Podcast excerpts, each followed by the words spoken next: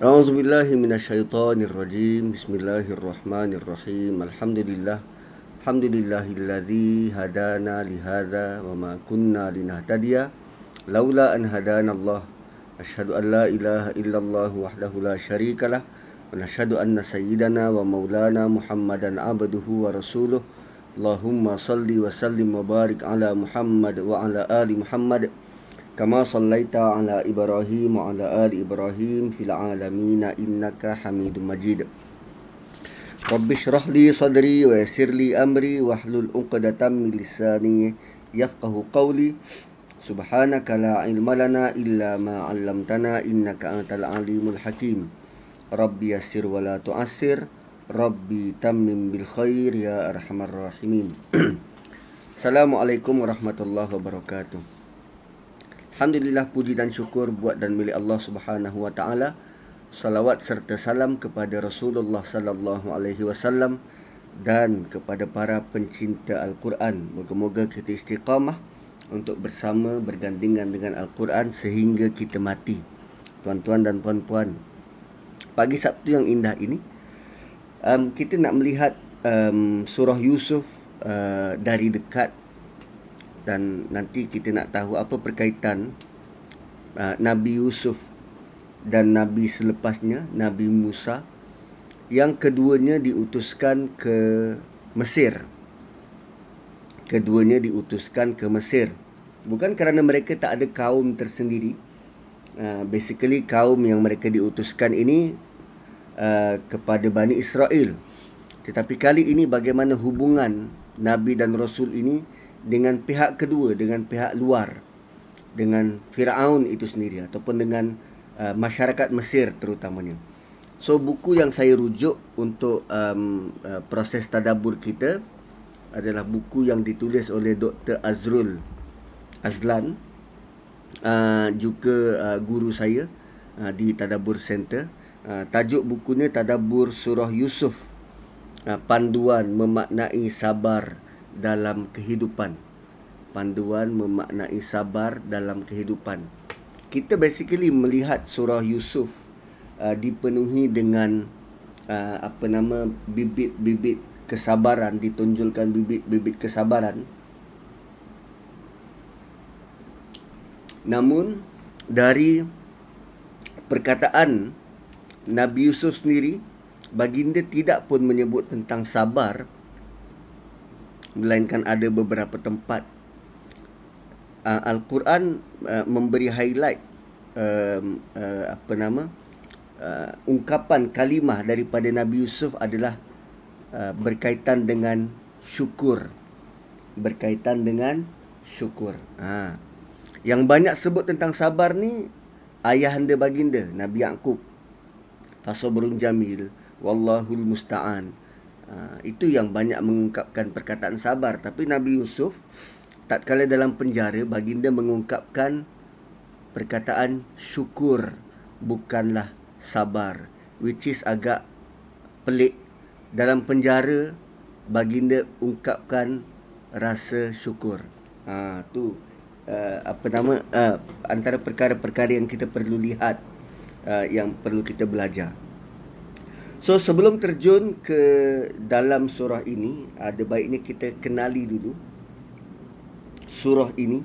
Nama surah dinamakan uh, sebagai surah Yusuf kerana memang cerita pasal dia, pasal Nabi Yusuf. Dan tidak ada kisah lain yang diceritakan dalam kisah ini kecuali tentang baginda. Dan surah ini juga namanya tidak disebut pada surah lain uh, kecuali dalam surah ini dan juga suratul an'am dan surah ghafir.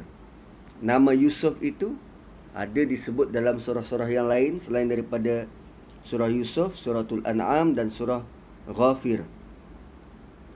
Dan surah ini surah makkiyah. Surah makkiyah. Sebelum surah hijir dan selepas surah ini surah hud. Dan ia merupakan surah yang ke-53 mengikut susunan penurunan dan jumlah ayatnya 111 ayat.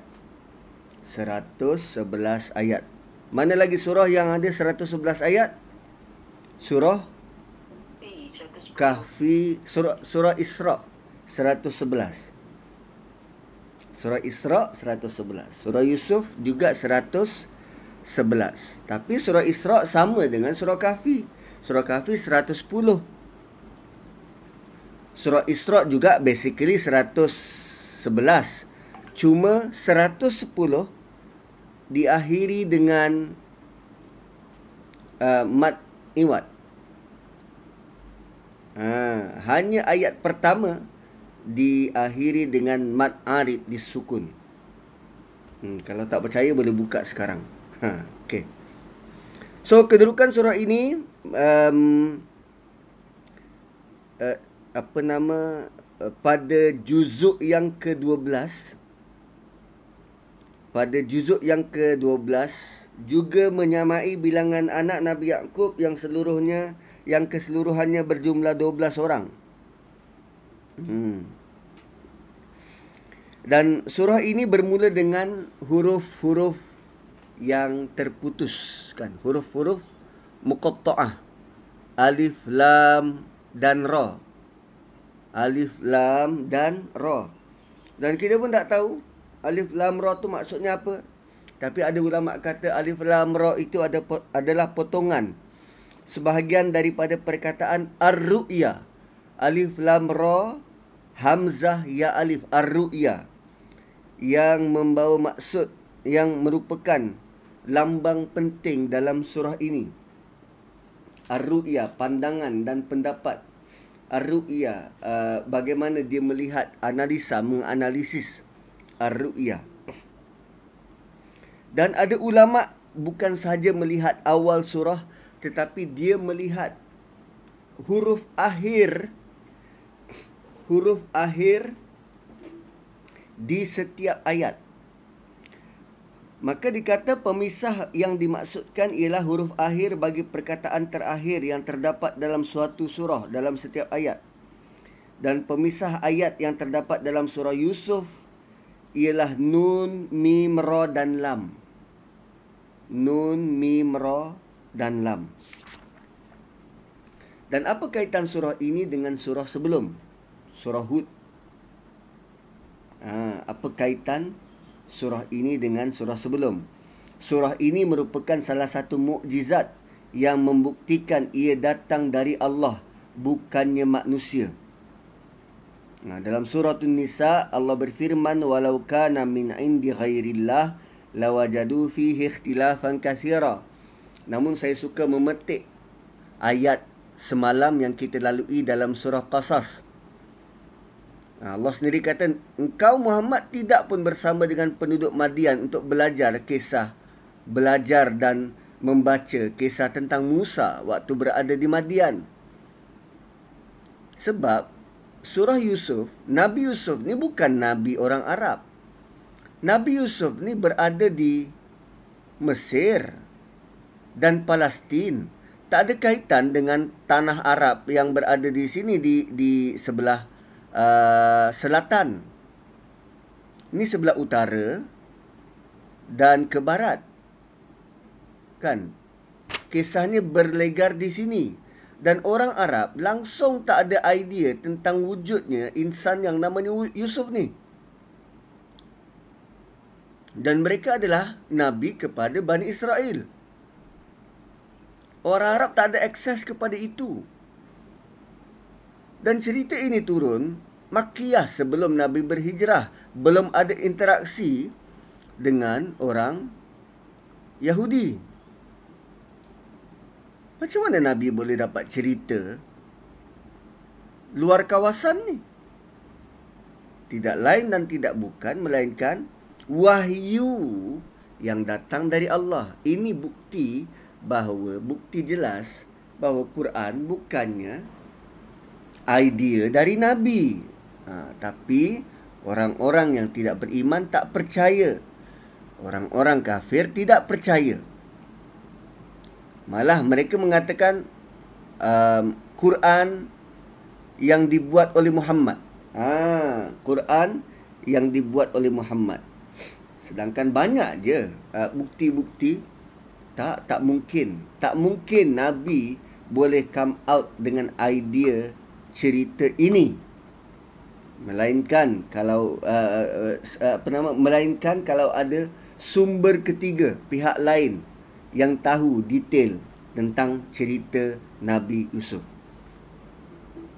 Uh, dan lagi satu, uh, surah ini juga turun dalam bentuk nak menjelaskan, clarify, um, membersihkan um, versi asal cerita para nabi dalam kitab terdahulu Taurat dan Injil yang telah diubah.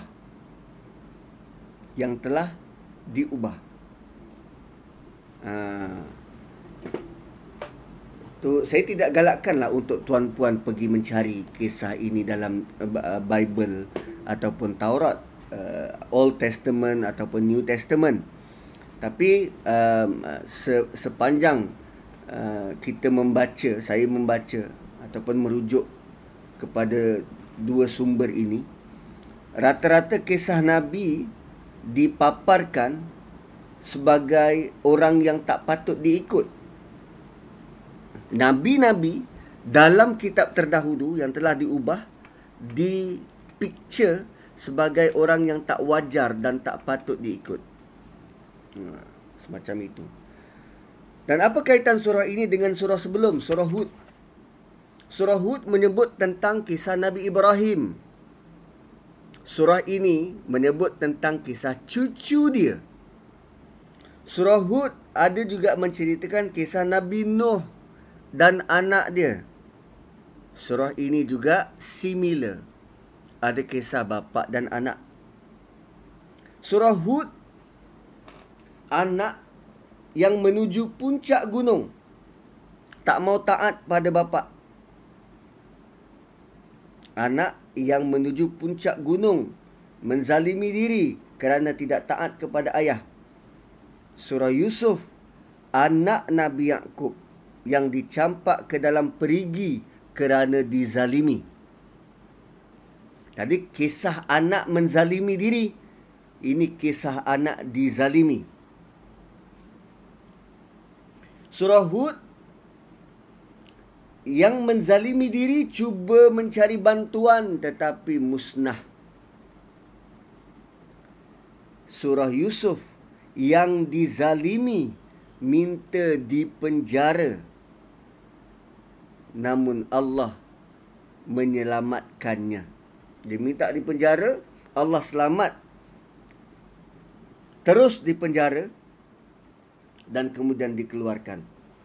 Surah Hud berbicara melalui perkataan Nabi Nuh dalam dakwah kepada kaumnya. Surah Yusuf ditujukan kepada Nabi. Surah Hud dakwah Nabi Nuh kepada kaum dia. Surah Yusuf ini untuk uh, apa nama uh, memujuk dan memotivasikan Nabi sallallahu alaihi wasallam. So kedua-dua surah ini berbicara tentang apa solusi kepada kehidupan, apa solusi kepada kehidupan. Apa yang uh, kehidupan kita tawarkan. Basically Allah tawarkan kita ujian di dunia. Itu yang dipaparkan kedua-dua surah ini. Allah tidak tawarkan bahagia di sini, tak. Allah tawarkan bahagia itu nanti di syurga. Di sini di dunia apa? Um, uh, liya beluakum ayyukum ahsanu amala. Untuk kami uji. Allah dahulukan dengan perkataan uji. Untuk kami uji. So paparan dekat skrin tuan-tuan dan puan-puan adalah uh, gambaran kasar daripada mana Nabi Yusuf bermula di sini Palestin dan berakhir di sini. Daripada Palestin dan berakhir di Mesir. Berapa jauh? Adalah kalau naik kereta tu lebih kurang 743 kilometer. Dan kalau kita tengok perjalanan Nabi Musa perjalanan Nabi Musa. Um, dia sampai ke mana Madian tu? Tabuk. Sharma. Ada lebih kurang dekat bawah-bawah sini kot Madian. Madian Sekitar bawah sini. Ni ada Wadi Musa ni lembah Musa. Ha, Madian sekitar bawah sini. So dia lebih kurang daripada sini ke sini dan Nabi Musa bawa Bani Israel keluar daripada sini keluar daripada Mesir. Ha, padang teh itu sekitar sini. Ha, okay. So jom kita lihat awal surah Yusuf. Nauzubillahi minasyaitonirrajim. Uh, bismillahirrahmanirrahim. Alif lam ra. Tilka ayatul kitabil mubin. Alif lam ra. Ini ialah ayat-ayat Al-Quran yang menyatakan kebenaran. Ini adalah ayat-ayat Quran yang menyatakan kebenaran. Tuan-puan, surah ini dimulakan dengan huruf-huruf yang terputus. Huruf-huruf yang terputus. Apa maksud huruf-huruf ni? Tak tahu. Wallahu a'lam. Um, Allah tidak bagi tahu apa maksudnya. Namun jangan sampai kerana kita tak tahu maksudnya maka the rest of the Quran sama seperti sama je tanggapan kita kerana kita tak faham apa maksud dia lalu kita abaikan. Kan alif lam ra ni je yang kita tak tahu apa maksud. Tilka ayatul kitabil mubin ni kita tahu terjemahannya. Ini je yang kita tak tahu. Tapi rata-rata kita bila membaca Quran, bila kita baca tilka ayatul kitabil mubin, sama je kedudukan, kita tak faham, tak tahu maksud dengan kedudukan alif lam ra. Sedangkan hanya tiga huruf ni yang kita tak tahu maksudnya. So jangan jadikan kedudukan ayat-ayat Quran yang lain sama dengan alif lam ra yang kita tak tahu maksudnya. Usahakan untuk kita tahu dan faham ayat-ayat yang lain. Itu dimensi pertama. Dimensi kedua, alif lam ra kerana kita tak tahu, maka kita perlu ambil tahu, perlu belajar. Dan dimensi ketiga, alif lam ra kerana kita tak tahu, maka bersedialah untuk ambil tahu. Jangan memandai-mandai. Kalau tak tahu, buat tak tahu dan pergi cari ilmu tu, cari dan cari tempat untuk belajar. Ha, jangan kita buat pala tahu. Sebab tu Allah mulakan surah ini dengan alif lam ra. Kau tak tahu kan? Meh, aku bagi tahu. Ha, as, as if uh, bentuk tu macam tu. Okey. Um, Sekejap, penerangan ni panjang lagi ni sebenarnya. Nabi Yaakob adegan pertama keprihatinan sekejap kita nak pergi ke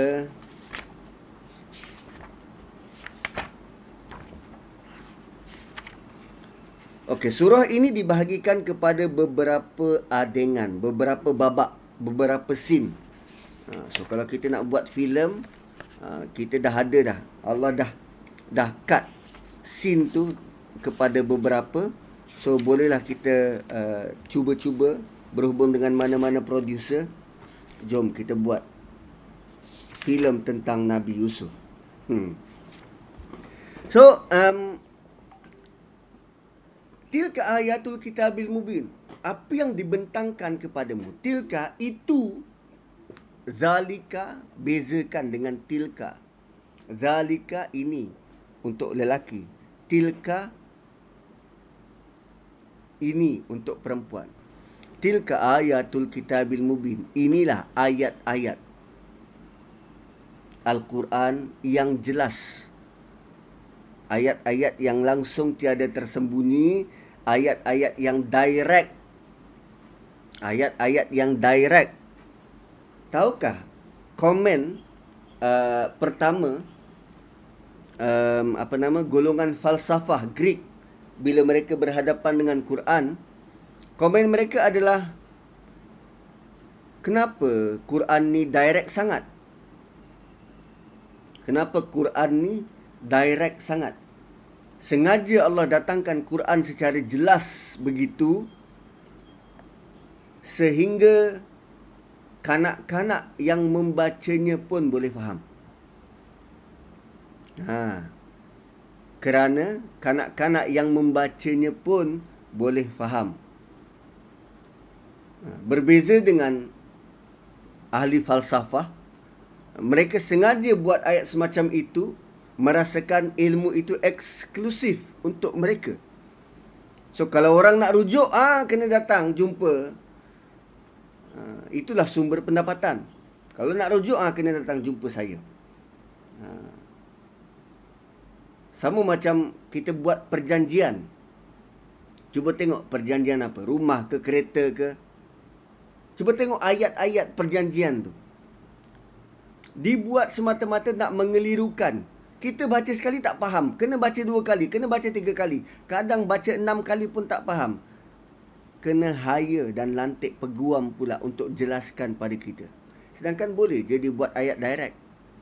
Tapi tak sengaja dibuat begitu. Ha, bahasa undang-undang pun macam tu. Buat sajalah ayat yang direct terus. Tilka ayatul kitabil mubin. Sebab tu Quran ini bukan buku undang-undang. Quran ini bukan buku cerita tapi Quran adalah buku panduan. Buku panduan. Kalau ayat bercerita, ayat ni dah tentu panjang lebar berbunga-bunga. Tapi tak Allah datangkan panduan. Ha, apa beza tadabbur dan tafsir Quran? Tafsir Quran dia lebih teliti dan tafsir Quran dia lebih menyeluruh. Dia akan melihat dari pelbagai dimensi tilka ayatul kitabil mubin bukan sahaja dilihat uh, bukan sahaja dilihat dari sudut apa maksudnya tetapi dilihat dari sudut dia akan dilihat dari sudut kenapa dimulakan dengan tilka kenapa? Kenapa dimulakan dengan tilka? Tilka tu kedudukan dia apa? Uh, apa nama? Mubtada ke? Khabar ke? Adakah mubtada uh, apa nama? Khabar muqaddam ke? Mubtada muakhar ke? Ha, dia tu isim ke? Dia tu fi'il ke? Kenapa uh, apa kedudukan al-kitabil mubin kat situ? Sifat mausuf ke? Uh, mudhaf mudhafun ilaih ke? Atau macam mana? Dan adakah nilai uh, hukum dekat ayat ni. Kalau tak ada nilai hukum okey diteruskan. Ini pernyataan ni ada kaitan tak dengan dengan ayat sebelum tilka ayatul kitabil mubin ni? Kenapa datang bentuk begitu? Ah tu tafsir. Dia lebih detail satu persatu setiap perkataan itu. Kenapa guna ayatul kitab ha tu tafsir tadabbur kita nak dapatkan moral kompas moral daripada ayat ni ayat ni nak kita buat apa dia lebih simple uh, apa nama um, uh, uh, apa nama dia dia lebih uh, tadabbur ni dia lebih ringan. Ha tu tadabbur ni dia lebih ringan. Kalau tafsir tu lebih teliti dan lebih berat lah. Dan tafsir Quran ini hanya um, uh, uh, yang yang ada kemampuan kepakaran untuk menafsirkan uh, ayat by ayat. So alif lam ra tilka ayatul kitabil mubin ini ialah kitab al-Quran yang nyata kebenarannya. So isi kandungan selepas daripada ini jelas dan nyata, terang, tak ada sembunyi-sembunyi, jelas. Inna anzalnahu Qur'anan Arabiyya. Sungguh kami turunkan kepadamu beransur-ansur. Anzalna beransur-ansur Qur'anan Arabiyya, suatu bacaan yang dibaca berulang-ulang kali Arabian dalam bahasa Arab. La'allakum taqilun. Supaya kamu boleh supaya kamu guna akal untuk memahami la'allakum ta'qilun supaya kamu guna akal. Kenapa Allah sebut Quranan Arabia? Kenapa dalam bahasa Arab? Kenapa bacaan itu dalam bahasa Arab? Cerita yang nak didatangkan bukan cerita orang Arab. Perbualannya, dialognya, namanya atau apa yang berkaitan dengan cerita itu asalnya bahasa Ibrani bahasa Bani Israel. Tapi Allah translate daripada bahasa itu ke bahasa Arab tanpa menghilangkan maksud sebenar apa yang nak disampaikan.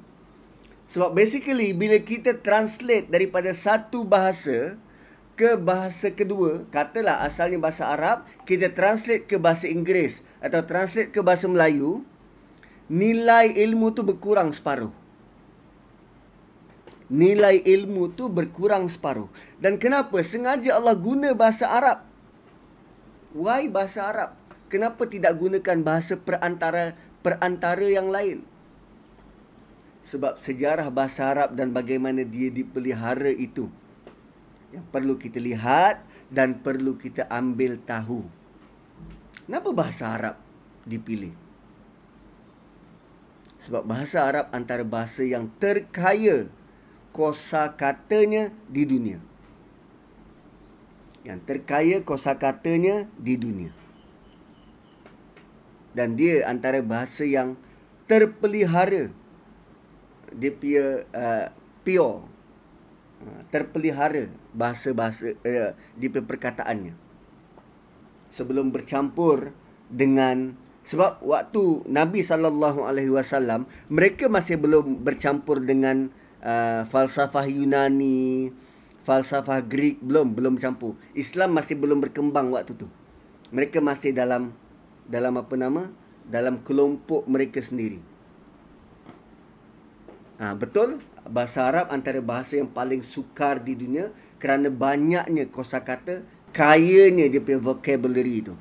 Satu perkataan boleh membawa puluhan maksud dan uh, apa nama uh, beberapa maksud boleh hanya diwakili dengan satu perkataan atau beberapa puluhan perkataan mewakili satu maksud pun boleh jadi. Uh, kita kalau kita nak nak bezakan unta jantan unta betina kita hanya sebut unta jantan unta betina. Anak unta um, unta dewasa uh, unta tua.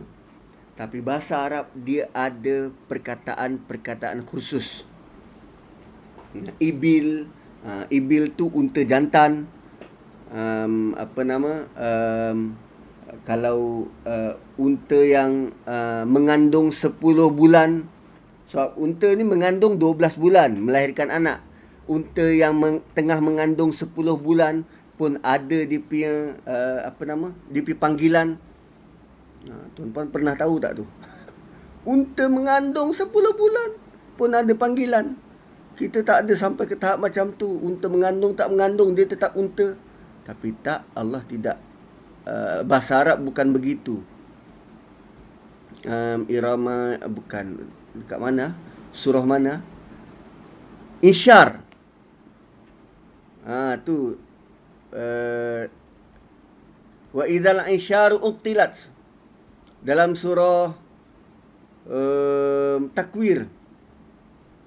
Unta yang sedang mengandung 10 bulan. Ah ni panggilan unta tu. Ibil unta. Isyar unta yang mengandung 10 bulan. Ah, so sampai begitu detail uh, bahasa Arab ni dan kerana bahasanya begitu, maka selayaknya ha, Quran diturun menggunakan bahasa ini. Kemudian ayat yang ketiga, Nahnu nakusu alaika ahsanal qasas. Kami ceritakan kepadamu, alaika kami ceritakan kepadamu, wahai Muhammad.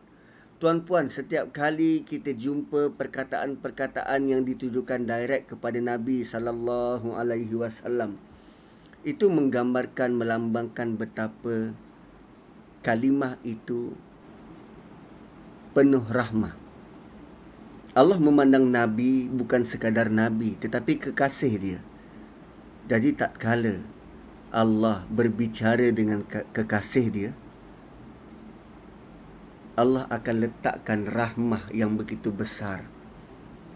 Lalu bila Allah katakan, kami ceritakan kamu satu persatu. Kami ceritakan buatmu satu persatu dan cerita ini eksklusif untuk Nabi dan kita sekarang sedang merasai manfaatnya.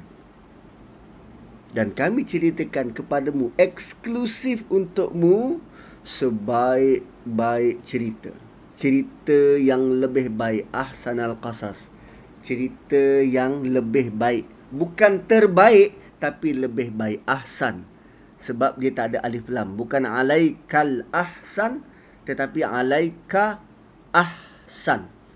Kalau ada alif lam itu paling baik tak ada cerita lebih baik daripada tu. Tapi ini dalam banyak-banyak cerita ini lebih baik. Kerana dia bukan sekadar cerita orang itu tetapi cerita kita. Nanti bila kita lalui kisah ini rupanya Allah sedang bercerita tentang kita. Tentang kita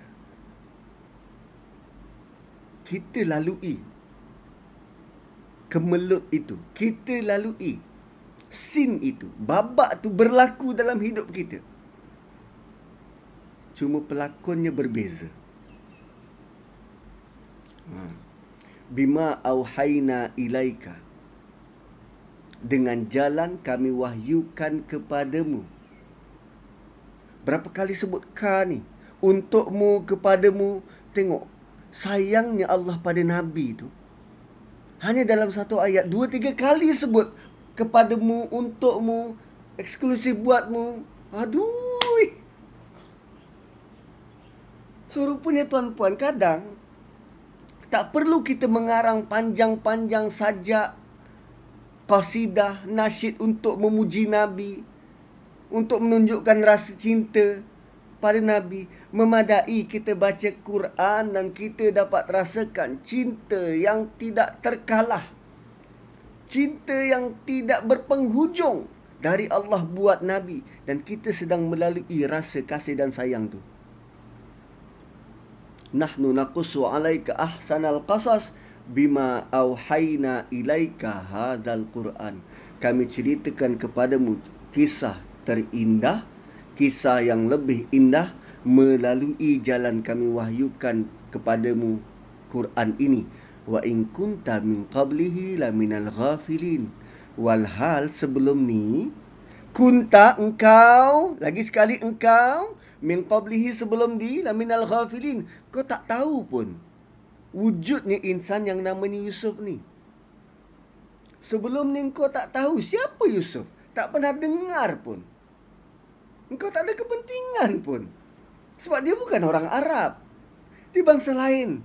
Macam kita. Kita dekat Nusantara ni. Kita ambil tahu ke siapa orang-orang hebat dekat Mongolia? Mongolia? Kat mana tu Ustaz? Nah, Mongolia pun kita tak tahu kat mana. Tiba-tiba dalam buku sejarah kita ada cerita pasal lelaki Mongolia yang apa berjasa mungkin dekat tempat dia. Apa kaitan dengan hidup kita? Dia orang Mongolia. Kenapa kita perlu belajar sejarah Mongolia? Rupanya bila kita baca kisah dia dia sangat related dengan apa yang berlaku dalam hidup kita. Kenapa surah ini turun pada Nabi sallallahu alaihi wasallam. Surah ini turun pada tahun ke-12 kenabian, setahun sebelum berhijrah. Tahun-tahun um, kesedihan Nabi kematian isteri tercinta, Nabi kematian pak cik yang selalu mendukung dan menyokong baginda. Sebab selama ini ada support daripada isteri dan dari pak cik. Nabi menjadi kuat kerana support manusia tu. dan sebelum berhijrah Allah tarik sokongan dari dua orang manusia paling rapat Allah tarik supaya Nabi tidak bergantung dengan manusia. Allah memberi kesedaran bukan saja pada Nabi, buat kita jangan bergantung pada manusia. Jangan berharap pada manusia. Kerana manusia lemah dan akan mati. Bergantung dan berharaplah pada pencipta manusia. Lantas Allah turunkan pengalaman peribadi seorang nabi yang begitu detail yang dia mula hilang sokongan sejak kanak-kanak. Tapi dia boleh menjadi seorang pembesar di hujung cerita Kanak-kanak kok terpisah daripada bapa, tak ada moral kompas. Tapi akhirnya dia jadi pembesar. Itu peringat, itu panduan besar buat Nabi. Well, kalau aku tak boleh perform lebih baik daripada ini. Hui, dahsyat tuan-tuan. Kisah ni, kisah yang kita letak tepilah Nabi SAW. Kita yang ambil pengajaran ni. Kita nak dibanding dengan dengan Yusuf. Seorang kanak-kanak yang di, di, dicampak dalam perigi. Bajunya dibuka. Seorang-seorang beberapa hari dalam perigi. Dan kita waktu kecil dimarah, dimaki. Lepas tu trauma sepanjang hidup. Dan akhirnya bila besar menyalahkan agama dan menyalahkan lelaki. Jadi liberal. Lemah. Kita tak boleh keluar daripada trauma kerana tidak bergantung dengan Allah Subhanahu wa taala. Contohilah kanak-kanak ini. Apa dia tak trauma ke Hui, dahsyat. So, wa in kunta min qablihi la minal ghafilin. Kita semua tak tahu. Ghafil tak sedar. Kita tak tahu rupanya ada lagi manusia yang hidupnya lebih susah dari kita. Kita tak sedar yang ada manusia yang hidupnya lebih dahsyat ujian. Kita tak sedar ada manusia yang kedudukannya, kepayahan hidupnya tak tergambar oleh kita. Serupanya kalau kita ambil tahu tentang orang lain dari sudut kepayahan hidup dia mungkin, ujian yang dia hadapi mungkin, kita akan lebih berpada dengan hidup kita. Kebanyakan kita lupa diri sebab tak tengok orang lain. Asyik mengeluh. Merasakan dialah paling susah. Sedangkan jiran sebelah rumah dia tiga hari dah tak makan. Dia baru tak dapat nak makan KFC. Sebab lain telefon tak ada, tak boleh nak order Grab. Jiran sebelah rumah dia tiga hari tak makan. Kalaulah dia tidak ghafil. Ha, dia patut menyedari apa yang berlaku dekat keliling.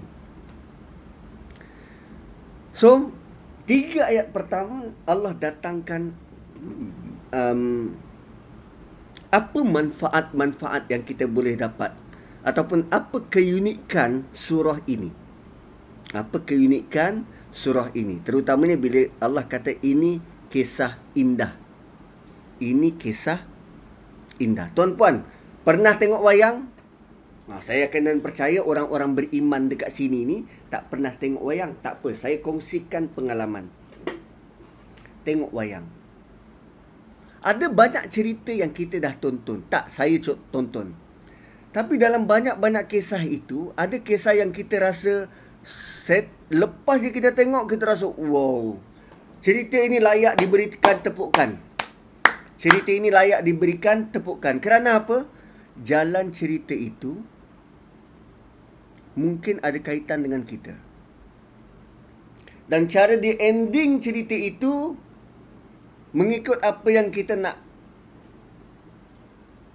Jarang sekali kita tengok cerita Batman, apa Lord of the Ring yang memberi bekas dan kesan pada hati. Sebab cerita itu fantasi. Tapi ada kalanya cerita-cerita yang based on true story. Kan cerita-cerita yang bila di, di ditulis dalam iklan dia based on true story. Hanya dengan iklan semacam ini menarik perhatian kita untuk menontonnya. Dan kita tengok, iyalah, macam ni lah, betul lah aku hidup juga macam ni. Dan kita rasa cerita tu sukar untuk kita lupakan sebab dia berkait dengan kita. So cerita yang terbaik dalam hidup kita cerita siapa?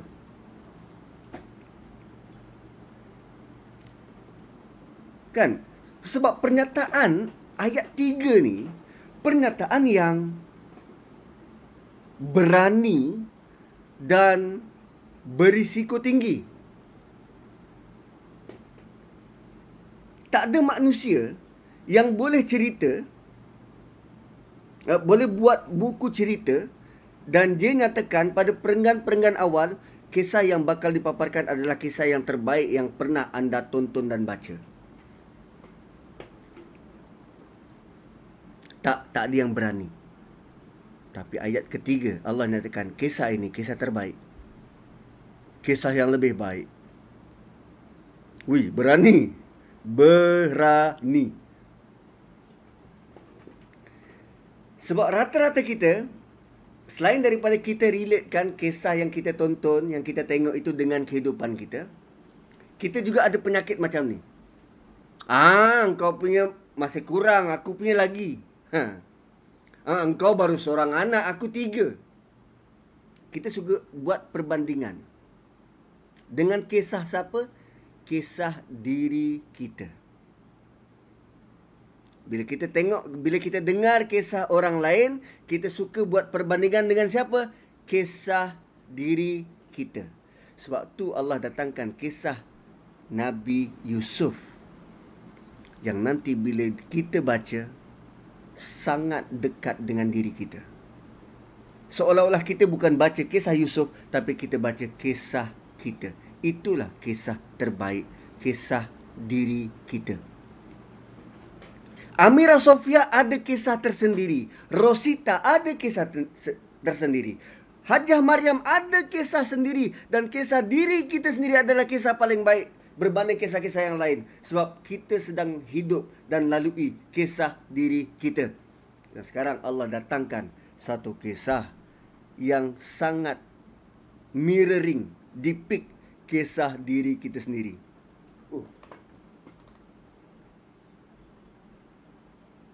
Lain, lain macam, lain macam. Sebab tu adalah uh, apa nama uh, silap besar kalau kita nak membandingkan kisah Nabi Yusuf dengan kisah yang dipaparkan dekat pawagam. Tak sama. Sebab kisah Nabi Yusuf adalah tentang kita.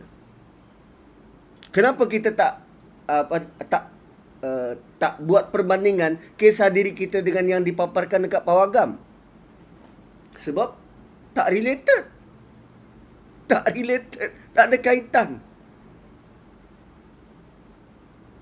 Tapi kisah terindah adalah tentang diri dan kita akan lalui. Kita juga begitu dalam kisah Nabi Yusuf. Lalu Allah mulakan. Eh, 8.51. 9 minit lagi untuk kita sampai pukul 9. Tak tahu boleh habis tak ayat 4. Okey. Idh qala Yusuf. Ketika Yusuf berkata kepada bapa dia. Tengok cara Allah open the story. Kalau surah Qasas, Allah mulakan dengan monolog. Once upon a time, there was a uh, a person called Fir'aun. He was so uh, high and mighty in the land. Dia mulakan dengan monolog. Kali ini Allah terus datangkan karakter utama. Yusuf. Scene itu Yusuf bercakap dengan bapa dia. Tanpa diperkenalkan siapa Yusuf. Siapa bapa dia tak. Tiba-tiba je. Buk, buk, apa nama? Buka je scene Yusuf sedang bercakap dengan bapa dia. Mungkin dia tengah tergesa-gesa. Kan? Terjaga dari tidur ke apa keluar daripada bilik ke dengan masih berbaju tidur tergesa-gesa mencari bapa dia. Id qala yusufu li abihi. So scene ini didatangkan dalam bentuk penuh tanda tanya dan manusia bila dia mula bertanya itu maksudnya dia take note dia beri perhatian. Ah, dia interested. Ah, terima kasih. Dia tertarik. Bila dia mula tertanya-tanya, "Eh, kenapa macam ni? Eh, siapa tu? Siapa budak tu? Kenapa pakai apa nama baju ada My Little Pony?" Ha. Sedangkan dia budak lelaki. Selalu budak perempuan yang pakai ni apa? Sal ni. Ah, gitu. Penuh dengan tanda tanda tanya. Dan cuba tengok um, ketika Yusuf bercakap dengan bapa dia, wahai ayahku. ketika Yusuf bercakap uh, tatkala Yusuf bercakap dengan bapa dia dan apa yang Yusuf cakap adalah wahai ayahku. Kenapa dua kali bapa kat situ? Kalau kita tutup ya abati ni, iz qala Yusuf li abihi ketika Yusuf bercakap dengan bapa dia, inni raaitu ahada asyara. Aku nampak sebelas bintang. Dapat difahami. Tapi kenapa Allah letakkan ya abati dan kenapa Yusuf bercakap dengan bapa dia, wahai ayahanda yang aku sangat sayang. Or that I love you. Ya abati ta merujuk kepada rasa cinta dan sayang yang terluah. Kita kadang sayang pada pasangan kita, sayang pada anak kita, tapi suami tak luah, tak cakap. Tapi Yusuf, anak ni dia cakap. Ma, I love you. Ayah, I love you. Dan ya abati panggilan penuh penghormatan. Ayah, Anak-anak datang ayah. Ayah handsome betul hari ni ayah. Tertarik saya pada ayah. Kan panggilan-panggilan yang begitu menyegarkan. Panggilan-panggilan yang menjadikan hati berbunga-bunga. Ha, ini kita panggil anak kita, panggil pasangan kita. Loh. Dia panggil panggilan manja tu bila dia nak sesuatu je. Contoh Kamis petang malam Jumaat. Ah yang ah, lain macam dipanggil. Sebab dia nak sesuatu. Yusuf tidak begitu. Nanti ah, apa nama ah, panggilan yang awal ni dengan panggilan pada ayat yang ke-100. Panggilannya sama. Ya abati. Apa yang Nabi Yusuf panggil bapa dia sama daripada dulu. Sam, waktu dia kecil sampailah nanti dia jumpa balik dengan bapa dia walaupun telah berpuluh tahun terpisah cara dia panggil penghormatan dia tidak berubah kita panggil bapa kita macam mana? Kita panggil mak kita macam mana? Mungkin hubungan dengan mak lebih neutral kan? Lebih neutral. Maksudnya kita lebih banyak bermanja dengan mak. Dengan bapa Wah, ini anak luar biasa. Ini anak luar biasa. Kita mungkin panggil Arya dengan panggilan sayang setelah kita melalui proses. Dah dewasa, dah besar, panggil sayang. Waktu kecil, kalau bukan ayah yang memulakan memanggil dengan kasih sayang. Si anak tak mungkin dapat contoh yang begitu. So panggilan Yusuf kepada bapa dia dimulai dengan bapa yang take the first step.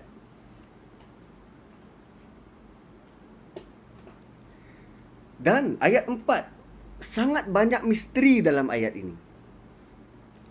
Tuan-puan pernah bayangkan tak anak kita bangun-bangun tidur mungkin dia mimpi ke apa tiba-tiba bangun tidur terus cari bapa.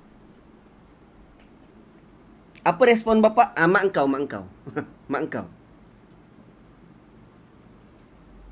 Dah selalu kerap begitu, anak tiap kali bangun cari mak. Sebab bapa tak nak dikacau. Hmm.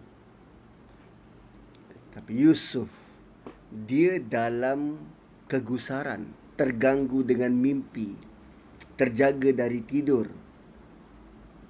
Dia cari siapa? Bapa. Surah Qasas, dua orang wanita Cari siapa? Minta pandangan siapa? Bapa.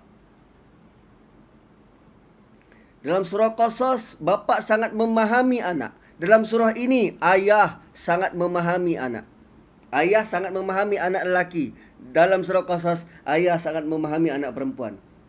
Sehingga bila anak perempuan dia bercakap, oh anak aku nak kahwin. Ui, dahsyat. So Allah sebenarnya Allah Subhanahu Wa Taala uh, depict a picture kan nak kita bayangkan bahawa peranan ayah tu mendahului ibu perlu peranan ayah tu perlu mendahului ibu dalam memahami apa yang anak nak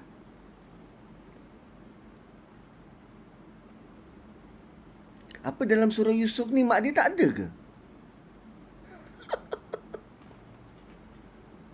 ya ada pendapat dalam dalam apa nama Taurat yang sebut pasal mak Nabi Yusuf waktu ni dah meninggal. Allah alam tak tahu. Tapi pada ayat 100 bapa dan mak dia sebut disebut bapa dan mak dia. Dan dalam dalam mimpi ni dia nampak asyams asyams wal qamar matahari dan bulan. Boleh jadi itu pasangan suami isteri Tak tahu siapa matahari Tak tahu siapa bulan.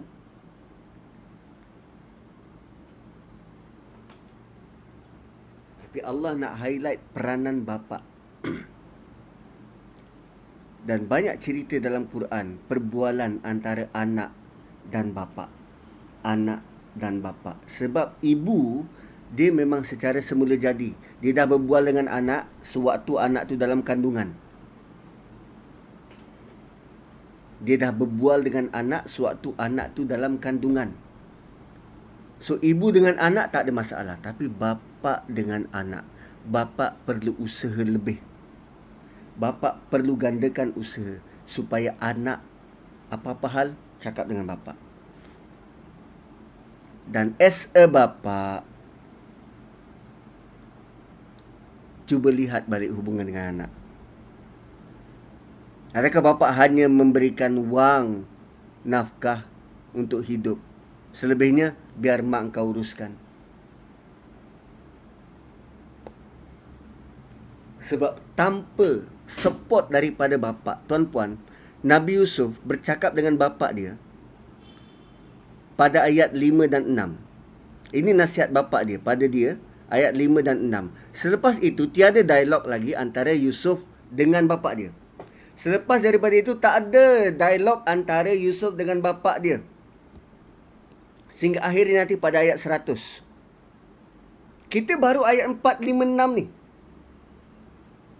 Dialog paling penting dalam kehidupan Yusuf sebelum dia terpisah daripada bapa dia dan nanti sepanjang hidup dia dia berpegang kepada nasihat bapa dia ni. Gila penting dua ayat ni, tiga ayat ni sangat penting, super important. Inilah gist of the story. Nabi Yusuf berpegang kepada nasihat bapa dia ni. sampai dia tidak tergoda oleh panggilan zina, sanggup masuk penjara, sanggup tolong orang walau tanpa upah. Sanggup beri nasihat kepada raja dengan nasihat yang baik. Sampailah nanti dia berjaya. Dan akhirnya dia letak bapak dia di atas singgah sana dan dia kata, "Ini takwil mimpiku." Malah waktu dia beri laporan pada bapa dia, dia tak sebut pasal adik-beradik dia tak sebut. Tak, tak, tak, tak, tak. Dia tak sebut tentang kisah-kisah duka dia di penjara ke tak. Tak, tak sebut, tak sebut. Dia hanya sebut syukur pada Tuhan. Itu hasil didikan ayah yang baik. Terima kasih Intan. Hasil didikan ayah. Hanya dua ayat. Power gila. Power gila. So kalau ayah, setiap ayah dalam keluarga boleh menjadi model yang baik pada anak-anak. Masyarakat kita akan jadi masyarakat yang berbeza. Tapi rata-rata dalam kelas-kelas semacam ini, ayah mungkin dalam berapa? 20%, 30%? Yang bakinya ibu-ibu? Haa the most important role adalah ayah. Dan lebih menakutkan adalah saya ni ayah. So bila baca ni, aduh beratnya tanggungjawab. Macam mana nak buat? Wow, peranan ayah sangat penting. Oh ayah sibuk, ayah sibuk. Yelah pagi-pagi baca surat khabar kan Baca surat khabar Tak apa dibaca Tak tahu surat khabar yang dibaca tu Ada kaitan dengan hidup dia ke tak Dibaca juga Tiap-tiap pagi Dan bila anak dia datang Ah mak engkau, mak engkau Ayah tengah busy Fui.